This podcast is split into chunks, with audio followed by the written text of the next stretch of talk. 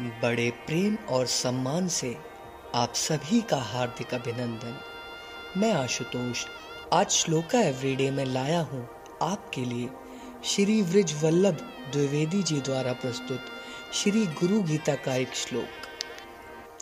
जो आपको बताएगा कि शास्त्रों में कौन से गुण आध्यात्मिक उन्नति में बाधक हैं, आइए कंठस्थ करें आज का श्लोक।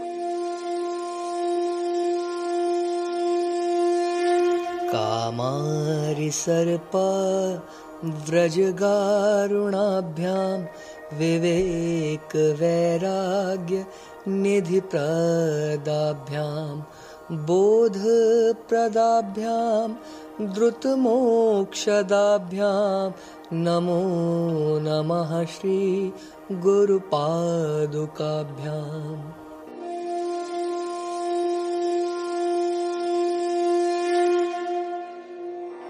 अर्थात शास्त्रों में काम, क्रोध, लोभ, मोह, मद और मत्सर का षाढ़ रिपु के रूप में वर्णन मिलता है।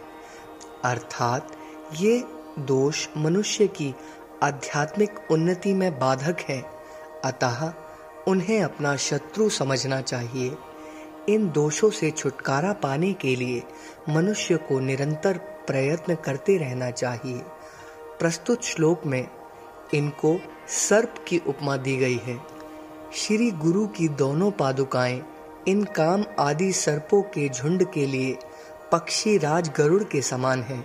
अर्थात भगवान विष्णु का वाहन गरुड़ जैसे सर्पों के झुंड को भगाता है।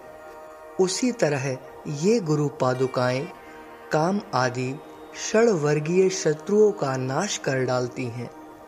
काम आदि, षड रिपुओं के नाश के बाद मोक्ष की प्राप्ति के लिए विवेक और वैराग्य की प्राप्ति भी आवश्यक मानी गई है। योग सूत्रकार पतंजलि ने बताया है कि समाधि के लिए चित्त की वृत्तियों का निरोध आवश्यक है और चित्त की वृत्तियों का यह निरोध विवेक बुद्धि के साथ निरंतर अभ्यास करने से और संसार के प्रति वैराग्य भाव उत्पन्न होने पर ही संभव हो सकता है।